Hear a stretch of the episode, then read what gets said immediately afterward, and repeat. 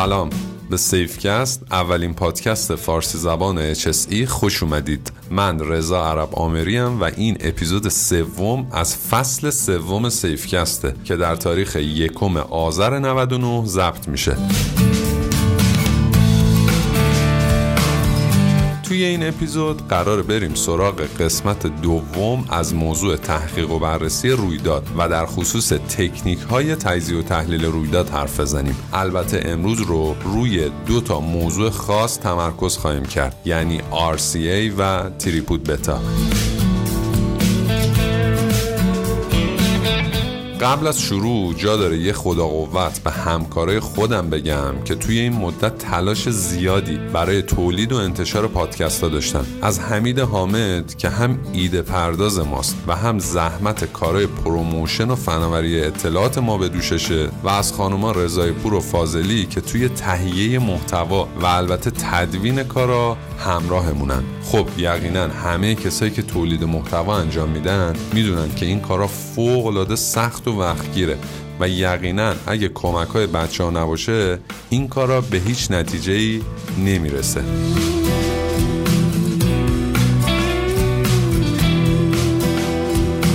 خب بریم سراغ قسمت دوم از موضوع تجزیه و تحلیل رویدادها با عنوان تکنیک های تجزیه و تحلیل حوادث. توی قسمت قبلی مفصل راجع به این حرف زدیم که چرا و با چه هدفی باید فرایند گزارش نویسی و تحقیق و بررسی رویداد توی سازمان ها شکل بگیره. مراحلش هم یه توضیح دادیم و با هم یه مروری هم روشون داشتیم. توضیح دادیم که بعد از اینکه ما اطلاعاتمون رو جمع آوری کردیم حالا باید از روی اون اطلاعات و با توجه به اهدافی که داشتیم برسیم به اینکه چه سناریویی منجر به حادثه شده. برای اینکه این اطلاعات رو درست کنار هم دیگه بچینیم نیاز داریم به یه سری ابزار که ذهن ما رو و البته اطلاعات رو طبق یک منطق درست طبقه بندی کنن. خب همونطور که می‌دونید تکنیک های تجزیه و تحلیل خیلی زیادن و البته که الزامی هم برای استفاده از یه تکنیک خاص وجود نداره. بعضی از این تکنیک ها اصولا با توجه به تئوری های حوادث ایجاد شدن. تئوری و نظریه های مربوط به حوادث هم که فت و فراوونن دیگه. خیلی هاشون رو می‌شناسید مثلا تئوری دومینو یا تئوری رهایی انرژی.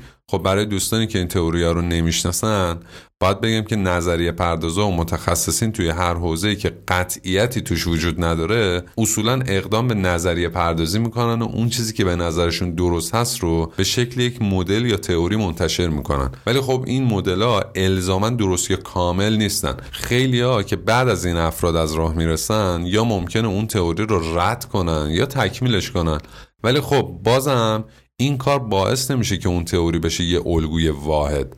البته تا وقتی که دیگه آزمایشات و روش های مختلف اثبات کنه که این تئوری کاملترین و درستترین حالت موجوده که اون وقت دیگه ممکنه شکل یه الگوی استاندارد رو به خودشون بگیرن. مثل همین تئوری دومینو که توسط هنری ارائه شد. یه تئوری خیلی محکم بود که اصلش روی این موضوع استوار بود که مجموعی از شرایط و موقعیت های مرتبط با هم همیشه وجود دارن که مثل یه دومینو پشت سر هم چیده شدن.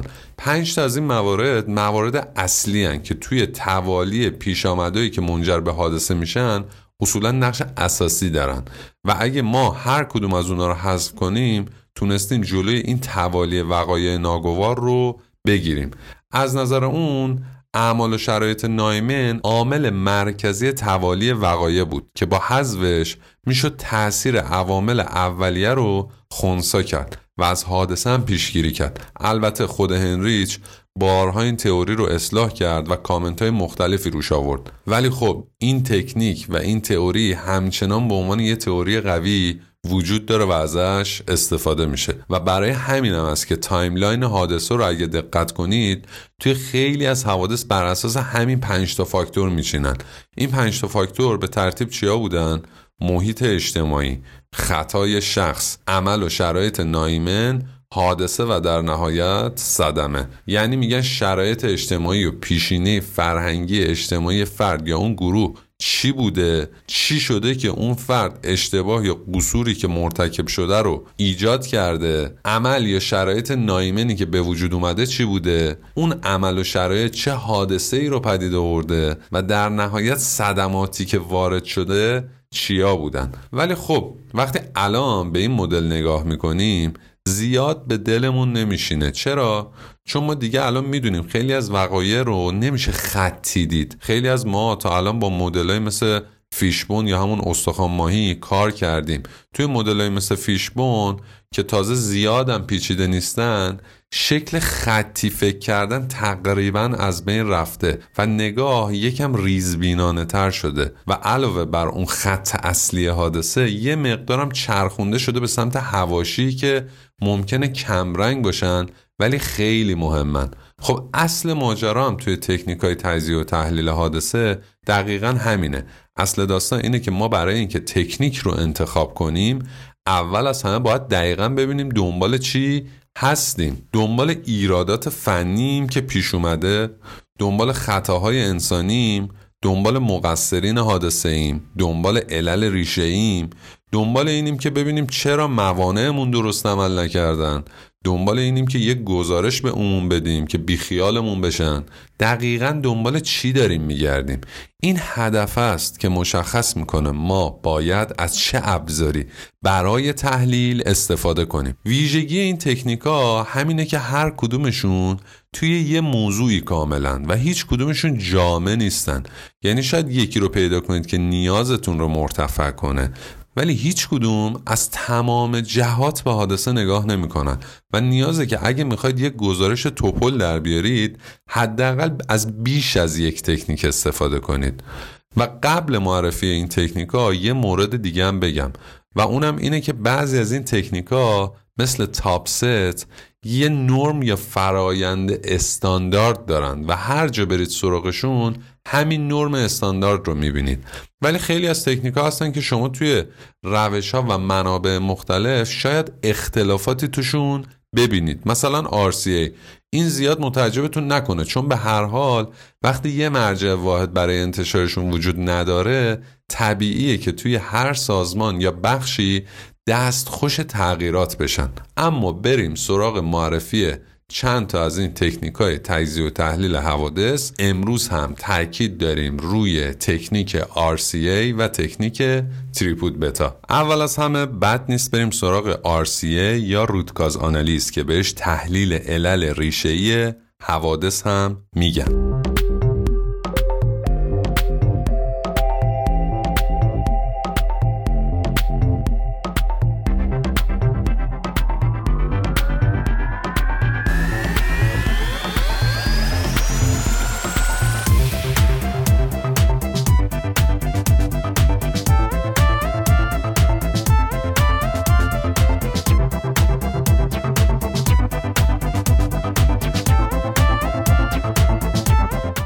RCA در اصل روشیه که اسمش روشه. یعنی کاملا مشخصه که کارش چیه. ما با ساختاری که این روش بهمون میده می‌تونیم برسیم به علل ریشه‌ای یک حادثه. دقت کنید که می‌خوایم برسیم به علل ریشه‌ای نه چیز دیگه ای ولی واسه اینکه برسیم به علل ریشه ای چاره ای نداریم جز اینکه تمام علل رو شناسایی کنیم. این تمام علل که میگیم توی روش های مختلف تعریفشون فرق داره. توی این تکنیک میگه سه دسته علت داریم. برای اینکه یک حادثه ایجاد بشه. علل مستقیم علل سطحی یا غیر مستقیم و در نهایت هم علل ریشه ای علل مستقیم یا دایرکت کاز که اصولا اون مواردی هستن که قبل حادثه پیش اومدن یا ایجاد شدن و مستقیما باعث وقوع حادثه شدن. یعنی اگه حذفشون کنیم حادثه هم به وجود نمیاد. اینا اصولا یا از جنس منابع انرژی هن یا از جنس مواد خطرناکن.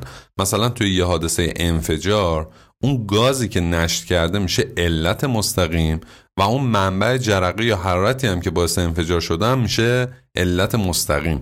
اصولا وقتی ما از یه حادثه حرف می‌زنیم اولین چیزی که در جواب این سال میدیم که چی شده که این اتفاق افتاده همون علت مستقیم است. مثلا وقتی یه جا آتیش گرفته میگیم چی شده؟ طرف میگه گاز نشت کرده. اما علت سطحی یا علت غیر مستقیم که این دایرکت کاز هم بهش میگن چیان؟ اون عللی که اصولا از جنس اعمال و شرایط ناایمنن. مثلا میگیم چی شد که گاز نشت کرد؟ در جوابش میگیم فلنج رو طرف کامل نبسته بود یا اصطلاحا فول بولتش نکرده بود. یا مثلا علت غیر مستقیم سقوط یه نفر از روی داربست هم می‌تونه عمل نایمن باشه مثلا اینکه طرف با دمپایی رفته باشه اون بالا و سر بخوره بیفته پایین. یا می‌تونه یه شرایط نایمن باشه. مثلا وزش باد شدید یا یخ بستن روی اسکافولد پس علت مستقیم اصولا می‌تونه ناشی از آزاد شدن ناخواسته منابع انرژی باشه یا مواد خطرناک. و علل غیر مستقیم اصولا ناشی از یه عمل یا شرایط نایمنن. مثلا توی مثال اون گازی که نش کرده بود علت مستقیم انفجار میشه. نشت گاز قابل انفجار. علت غیر مستقیم میشه دلیل اون نشتی. که مثلا می‌تونه این باشه که یه نفر یه وسیله رو پرت کرده و اون خورده به دستگیره گاز و گاز باز شده. یا اینکه اصلا شیر دچار خوردگی شده و نشت کرده. این نکته هم همینجا یادمون باشه که یه حادثه می‌تونه چندین علت مستقیم و غیر مستقیم داشته باشه. محدودیتی توی این موارد اصلا وجود نداره. اما دسته آخر علل میشن علل ریشه که توی تکنیک آرسی ما داریم تمام تلاشمون رو می‌کنیم که برسیم به این علل ریشه ای علل ریشه ای در واقع اون عواملی که باعث شدن علل غیر مستقیم شکل بگیرن. مثلا توی همین مثال بالا چرا یه کارگر یا سایتمن باید تخته یا وسیله که دستش هست رو به جای اینکه ببره بذاره سر جاش پرت کنه به سمتی که با یه شیر برخورد کنه و اون شیر رو باز کنه؟ یا اینکه اصلا یه شیر چرا باید انقدر در پیت نصب شده باشه که به همین راحتی باز بشه و یه گاز خطرناک رو توی محیط منتشر کنه؟ راستشو بخواید مکانیزم رودکاز هم همین شکلیه که داریم الان کار می‌کنیم. یعنی با طرح همین پرسشا انقدر جلو میرن که دیگه نشه بیشتر از اون مسیر رو ادامه داد و در حقیقت می‌رسن به ریشه ماجرا. این ریشه ماجرا هم مثل موارد بالا شاید یکی باشه شاید چندین مورد باشن. مثلا یادتون باشه توی پلاسکو گفتیم ریشه ای بخوایم نگاه کنیم هم کسی که اجازه تغییر کاربری رو داده اشتباه کرده هم کسی که در اون کارگاه رو تخته نکرده اشتباه کرده هم کسی که باید آموزش می‌داده به این افراد و نداده اشتباه کرده هم خود جامعه که آموزش پذیر نیست و ریسک پذیره اشتباه کرده. در اصل علل ریشه‌ای توی موضوعاتی مثل فقدان تعهد، فقدان دانش، محدودیت های مالی، نگرش اشتباه، نگرش های اجتماعی غلط، ریسک پذیری، نبود برنامه ریزی، تولید محوری، ظرفیت های روحی روانی جامعه، دیدگاه های مدیریتی و از این جور چیزا خلاصه میشن. خب روال استفاده از این تکنیک همیشه همراه با رسم درخواره های مختلف. این درختواره رو هم میشه با Visio رسم کرد. هم میشه از نرم افزارهای مختلفی مثل ConceptDraw Edraw یا نرم افزارهای خاص این کار استفاده کرد. یا اصلا می‌تونید از خود نرم افزارهای تجزیه تحلیل حادثه مثل IncidentXP استفاده کنید. همونطور که می‌بینید این روش یه روش مبتنی بر موانع نیست. یعنی کلا توش صحبتی از موانع یا کنترل های موجود نمیشه. همه چی متمرکز روی وقایع. یعنی اگه بخوایم دو تا ویژگی از روتکاز آنالیز بنویسیم اولیش اینه که تمرکزش روی علل ریشه دومیش اینه که توالی وقایع ناگوار رو نشون میده. و اگه بخوایم بزرگترین محدودیتش رو بگیم اینه که اصلا توجهی به موانع یا همون کنترل ها نداره و هیچ تحلیلی از اونا به همون نمیده. یادمونم باشه که RCA صرفا واسه تجزیه و تحلیل حوادث شغلی نیستا این روش به شکل گسترده توی حوزه های مختلف مثل فناوری اطلاعات و مخابرات صنایع هوایی و غیره هم استفاده میشه و یه جورایی یه روش حل مسئله است. به صورت عمومی RCA چهار تا گام داره. یک تشریح شفاف مسئله یا رویداد. باید مشخص کنیم که چیکار می‌خوایم بکنیم و اون مسئله ای که داریم یا اون حادثه ای که می‌خوایم تحلیلش کنیم چیه؟ دوم ترسیم توالی وقایع ناگوار. از زمان شرایط عادی تا زمان ایجاد بحران یا مسئله. سوم تعیین انواع علل.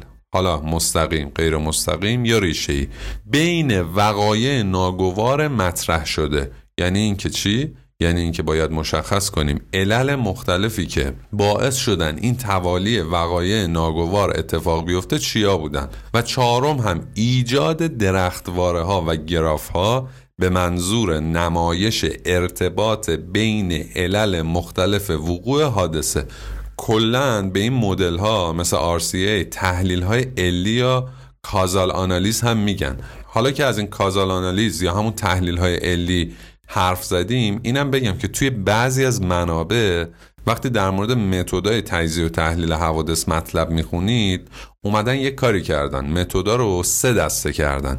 یه دسته که همین کازال آنالیزان که تقریبا به شکل خطی هن و میان سلسله مراتب حادثه رو به شکل علت و معلولی شرح میدن.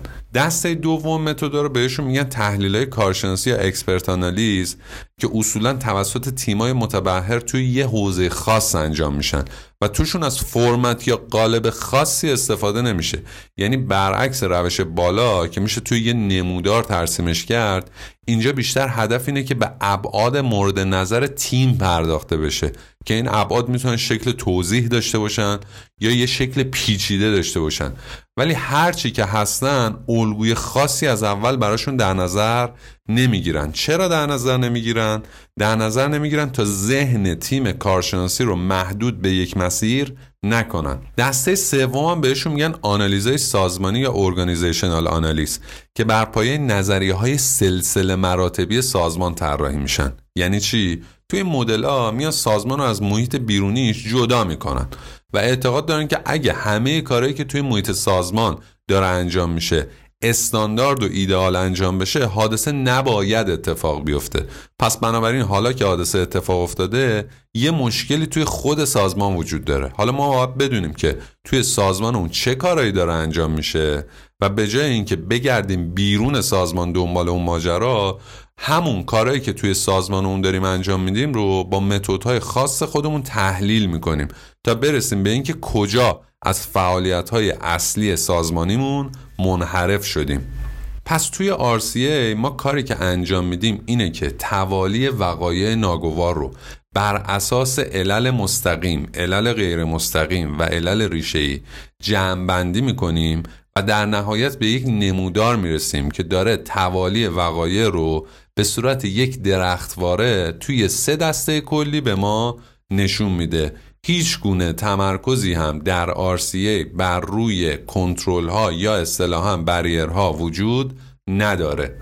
اما بریم سراغ تکنیک تریپود بتا که یکی از تکنیکاییه که خیلی اسمشو میشنوید و البته به خاطر نوع اسمش که یکم لاکچریه خیلی ها در موردش حرف می‌زنن یا ازش سوال می‌کنن.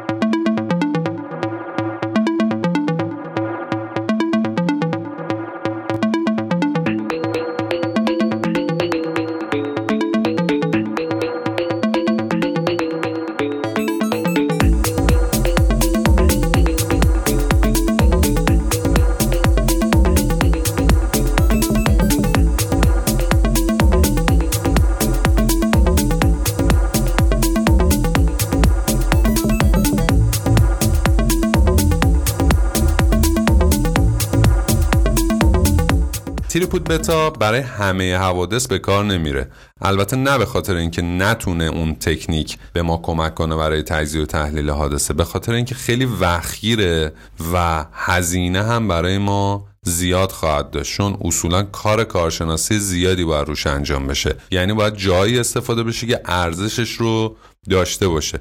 پایگزار اصلی این تکنیک کمپانی شل بود که این تکنیک رو با کمک دانشگاهی مثل ویکتوریا و منچستر توی پروژه خودش پیاده سازی کرد. هسته این تکنیکا یه ساختار درختوارهیه و تمرکز اصلیشون هم روی خطای انسانیه. خودشون اعتقاد داشتن که چون توی حوادث حجم قابل توجهی از قصور برمیگرده به خطای انسانی و اعمال نایمن پس بهتر واسه پیدا کردن علت هم روی همین موضوع متمرکز بشن. برای رسم درخوارای تریپود قبل از هر چیزی شما باید بدونید که تئوری تریپود اینه که سه تا عنصر همیشه قلب کارن.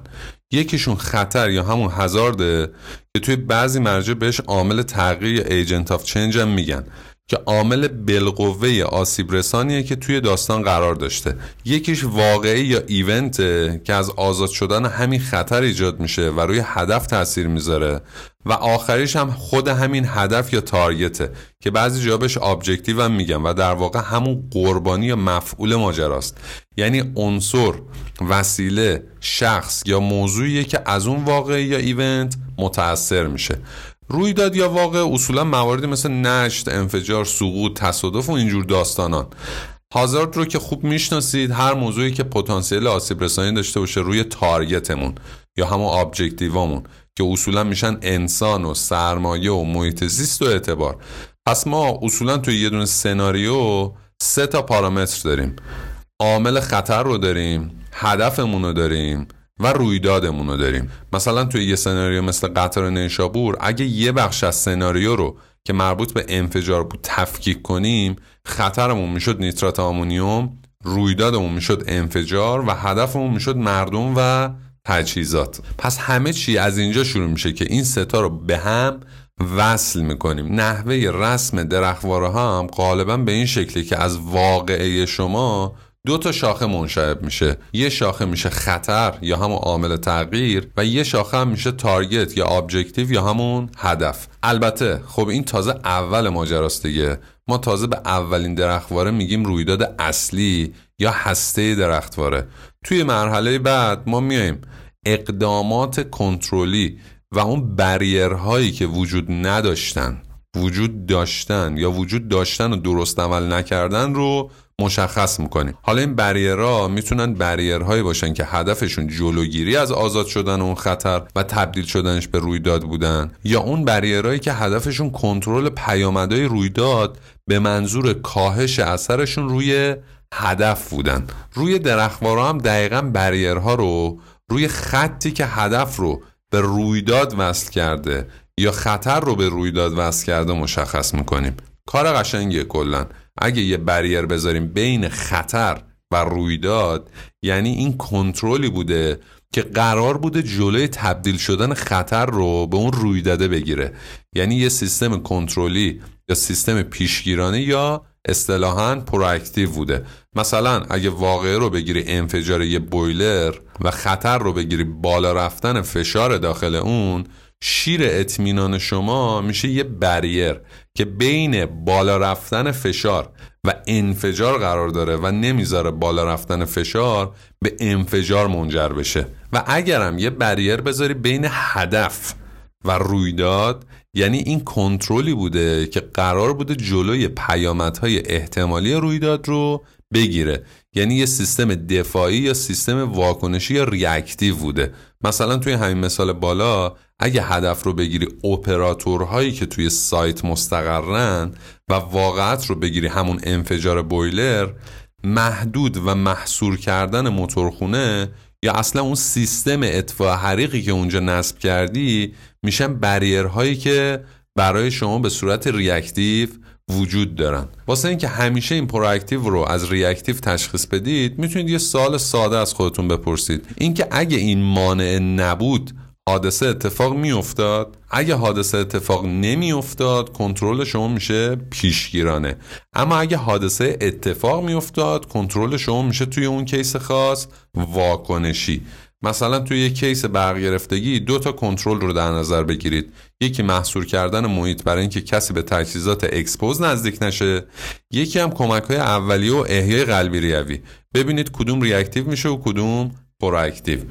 این تشخیص باید درست باشه تا بتونید درختواره ها رو هم درست رسم کنید. بهتر یه دونه درختواره Tripod از اینترنت search کنید و ببینید. البته منم واسه اینکه کارتون زیاد سخت نشه کاور این شماره رو اختصاص دادم به یه درختواره که دیگه زیاد به زحمت نیفتید. اما یه مروری بکنیم. ما الان یه دونه درخت داریم با سه تا عنصر که به هم وصلشون کردیم و یه سری موانع که بین این عناصرن. حالا ماجرا چیه؟ ما باید سناریویی که اتفاق افتاده و الان ازش خبر داریم رو اینجا روی درختوارمون شرح بدیم. مثلا توی همون مثال بویلر ما گفتیم فشار رفته بالا اما نگفتیم چی شده که فشار رفته بالا. یعنی اینکه بالا رفتن فشار خودش درسته که یه خطره ولی در عین حال یه رویداد هم هست دیگه. یه اتفاقی افتاده که فشار این لامصب رفته بالا. حالا یا دمای محیط زیاد شده یا توی خوراکش مشکلی پیش اومده یا هر چیز دیگه. پس بعضی وقتا این امکان وجود داره که یه خطر خودش یه رویدادم باشه. بالا رفتن فشار یه بویلر یعنی رویدادمون که می‌تونه باعث انفجار بویلر بشه. یعنی خودش میشه یه خطر واسه یه بویلر. یه جور دیگه هم میشه به ماجرا نگاه کرد. خود یه رویداد میشه به شکل یک هدف هم باشه. مثلا اگه اون نزدیکی یه اپراتور یا سایتمنی باشه و دچار سوختگی بشه ما با یه عاملی سر و کار داریم به نام سوختن اپراتور که توش هم رویداد اومده یعنی سوختگی و هم هدف اومده یعنی اپراتور. بعد از اینکه ما سناریو رو بر اساس داده هایی که داریم روی درختواره ها رسم کردیم حالا باید بیایم سراغ کار اصلی که توی تریپود بتا انجام میشه. بله درست فهمیدید تمام اینا توی تریپود مقدماتی واسه اینکه برسیم به ویژگی اصلی تریپود بتا یعنی تحلیل موانع. یادتون باشه توی RCA گفتیم یه حادثه سه جور علت می‌تونه داشته باشه. مستقیم غیر مستقیم و ریشه ما اینجا توی تریپود به جای اینکه بگیم یه حادثه چه علتهایی می‌تونه داشته باشه میگیم چه عواملی باعث شدن که بریرهای ما درست عمل نکنن. این عامل هایی که باعث میشن بریرهامون درست عمل نکنن هم میاریم توی سه تا بخش. اشکالات سطحی پیش شرایط و اشکالات پنهان. یعنی توی RCA ما میگشتیم دنبال وقایعی که اتفاق افتادن و ختم شدن به حادثه. اینجا توی تریپود میگردیم دنبال مواردی که باعث شدن کنترل هامون درست عمل نکنن. اما این ستا چیا هستن؟ اشکالات سطحی در واقع همون مواردی هن که ارتباط مستقیم دارن با حادثه. همیشه فقط یه علت بیواسطه متصل به شکست برای ما وجود داره که نشون دهنده علت شکسته. اشکالات سطحی توی این مدل در واقع همون اعمال و شرایط نایمنن. البته تمرکز این مدل روی اعمال نایمنه. این اعمال نایمن هم اصولا در ارتباط مستقیم با خطای انسانی هن دیگه. واسه همین اگه انواع خطای انسانی رو بشناسید خیلی راحت می‌تونید خطای انسانی رو که باعث شده یه کنترل یا بریر درست عمل نکنه رو پیدا کنید. مثلا فرض کنید شما صدور پرمیت برای کار گرم رو داشتید و توی اون باید گاز سنجی انجام می‌دادید. ولی بدون اینکه برید توی محل می‌زنید میزان گاز رو صفر درصد LEL و permit رو صادر می‌کنید. اما پیش شرایط یا precondition ها چیان؟ اینا دقیقا اون حالت های سیستمی روحی روانی موقعیتی یا محیطی هن که باعث میشن اون اشکالات سطحی ایجاد بشن. مثلا فرض کنید این که چرا طرف نرفته گاز سنجی کنه؟ توی همین مثال قبلیمون. مثلا اون روز اعصابش به هم ریخته بوده تنبل بوده قانونگریز بوده کار واسش روتین شده بوده هوا گرم بوده سرش شلوغ بوده یا اینجور داستانا. این پارامترها میشن پیش شرایط که precondition ما که باعث شده طرف نره گاز سنجی انجام بده و درصد LEL رو صفر بزنه و در نهایت اشکالات پنهان یا underlying cause ها شرایط غیر نرمالی هن که به وجود آورنده پیش شرایطن یا همون پریکاندیشن ها چرا بهشون میگن اشکالات پنهان؟ چون ممکنه مدت ها پنهون باشن و به شکل یه حادثه اصلا خودشون رو نشون ندن. ولی ناگهان به شکل یک حادثه حالا ممکنه یک حادثه کوچیک یا یک حادثه عمده خودشون رو نشون بدن. به همین دلیل بهشون میگن اشکالات پنهان. به این اشکالات پنهان اصطلاحا BRF یا Basic Risk Factor هم میگن. توی خیلی از نرم افزارهای ریسک به این BRF ها برمیخورید. این اشکالات پنهان اصولا توی 11 دسته تقسیم بندی میشن و به هر کدومشون هم یک کد اختصاص میدن. این 11 تا دسته چیان؟ ببینید ما 11 دسته BRF داریم که به اینا اصطلاحا BRF کد یا عوامل ریسک اصلی هم میگن. یک سخت افزار یعنی هاردور با کد HW هم شناخته میشه. دو طراحی یا دیزاین. دقت کنید اینا چیزاییه که می‌تونسته در نهایت منجر به حادثه بشه. یعنی مثلا یه جایی سخت افزار می‌تونسته منجر به حادثه بشه تاسیساتمون تجهیزاتمون ابزارالاتمون.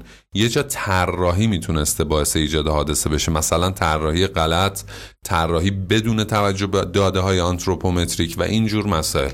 پس یکمون شد HW یا سخت افزار دومون شد DE design یا طراحی. سه مدیریت تعمیرات و نگهداری maintenance management که MM کدش چهار روش های اجرایی یا procedure ان که با کد PR نشون داده میشه. پنج شرایط تحمیلی نامناسبه که EC میشناسیمش error enforcing condition ه بعدی نظافت و نظم در محیط کار یا همون housekeeping یا HK ی خودمونه. مورد بعدی اهداف ناسازگار یا incompatible goals ن که با IG میشناسیمش. مورد بعدی ارتباطات یا communication که با CO میشناسیمش. اصولا خیلی وقتا این ارتباطات باعث وقوع حوادث میشن. حالا توی لایه های مختلف. اینکه شما گزارش درستی از یه حادثه بدی یا نتونی این گزارش بدی یا نتونی گزارش خوبی از ریسک بدی یا ارتباطات ضعیف باشه شما نتونی ارتباط برقرار کنی یا بترسی اصلا خبر یک ریسک رو بدی اینا همه میره توی اون category ارتباطات یا CO. کتگوری بعدی سازمان یا organization ه که با OR میشناسیمش. کتگوری ده آموزش یا training که با کد TR میشناسیمش. اصولا اینم اسمش روشه دیگه خیلی هم شفافه. خیلی وقتا شما تو علل ریشه می‌رسه به اینکه طرف آموزش ندیده یا آموزش درست نبوده یا آموزش سر جاش نبوده. اینا همه میره توی این category training. و category آخرم روش ها و تجهیزات دفاعی یا defence که اصطلاحا با DF میشناسیمش.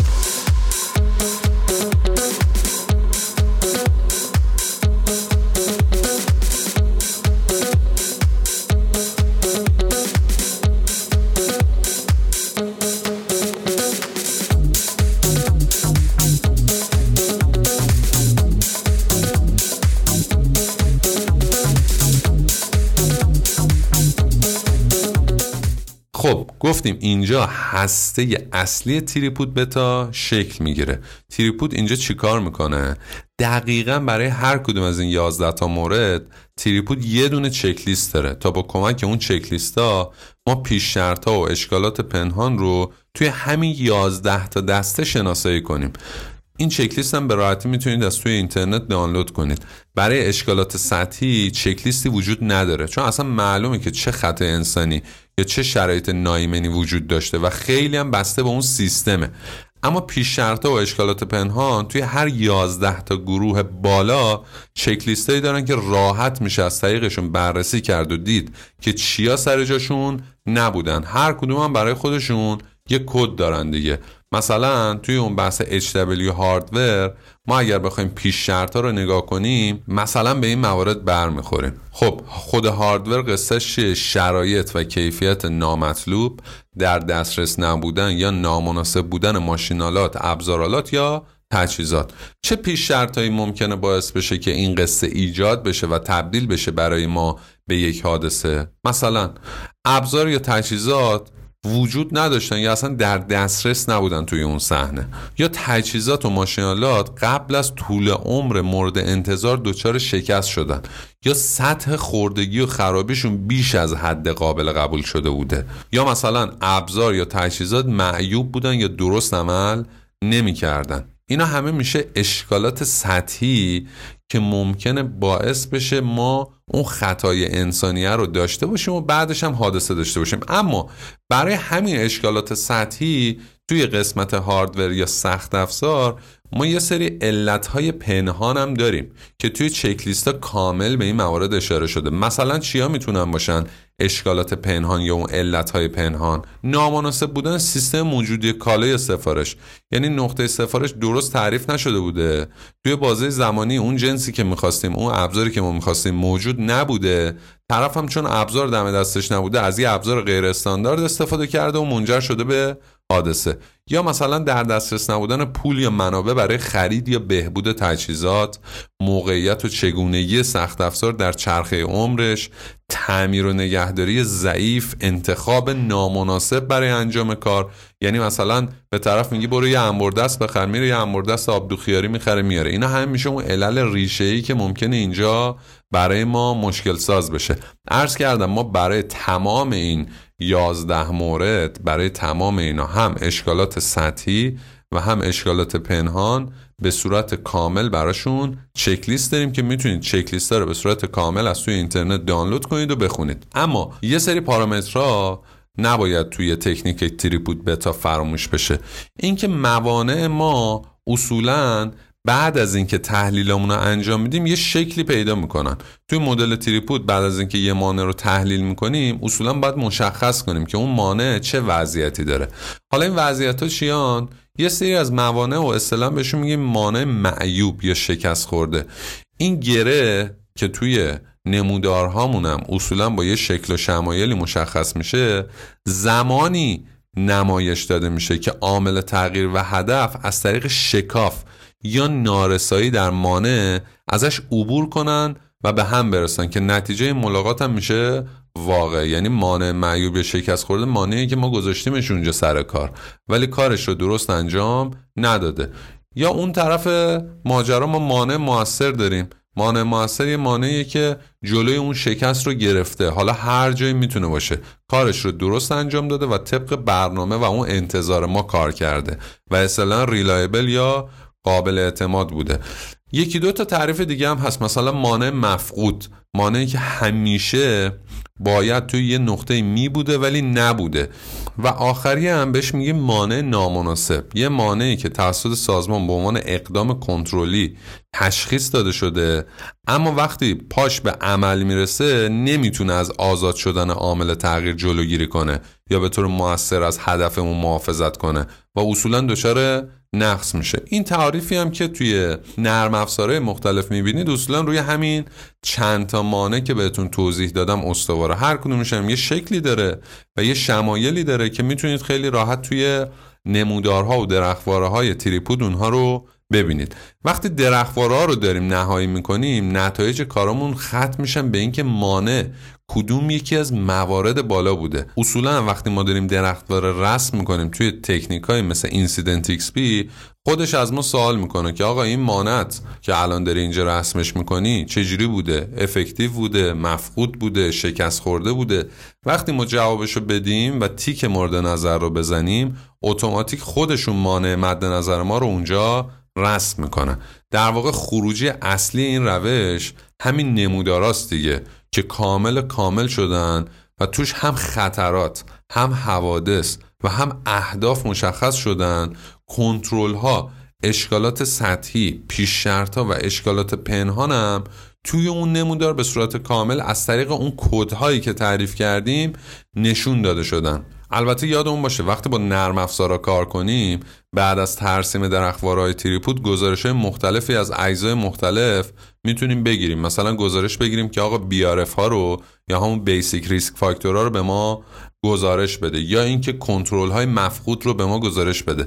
خوبی استفاده از این نرم افزارا مثل IncidentX توی تجزیه و تحلیل حوادث اینه که بعد از اینکه ما درختواره رو رسم کردیم دیگه فرایند گزارشگیریمون رو به صورت کامل تسهیل می‌کنن. خب من از قصد براتون برای این جلسه دو تا تکنیک رو انتخاب کردم. می‌خواستم ببینید که تفاوت این تکنیک ها چقدر می‌تونه زیاد باشه. RCA ساختار و فرمول خاصی نداشت. و همه چی رو به شکل یه سری رویداد به هم متصل می‌دید و هیچ توجهی هم به موانع نداشت. تریپود یه مکانیزم مشخص و شفاف داشت و برعکس RCA تمرکز اصلیش روی موانع بود. علا رقم این سعی داشت همه چی رو کنار هم ببینه اما چکلیستاش متمرکز بود روی موانع و البته با روی کرده خطای انسانی. برای اینکه تصویر کاملی از این روش هم توی ذهنتون ایجاد بشه براتون چند تا نمودار از هر کدوم توی صفحه اینستاگرام خواهم گذاشت تا بتونید از هر کدوم با جزئیات بیشتر استفاده کنید.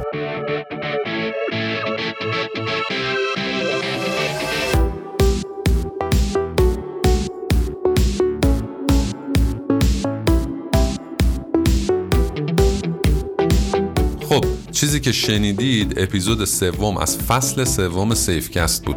از مراجع مختلفی توی این شماره استفاده شد که توی صفحه اینستاگرام معرفیشون می‌کنیم. سعی می‌کنم موضوع تحلیل حادثه رو توی همین فصل ادامه بدم و چند تا روش خوب دیگه هم بهتون معرفی کنم. ما رو به دوستاتون معرفی کنید و به ارسال این فایل برای دیگران به ارتقای ایمنی توی کشور کمک کنید. آدرس سایت ما safecast.ir و آدرس صفحه اینستاگرام ما هم همون safecast.ir هست. تا اپیزود بعدی خدا یار و نگهدار شما.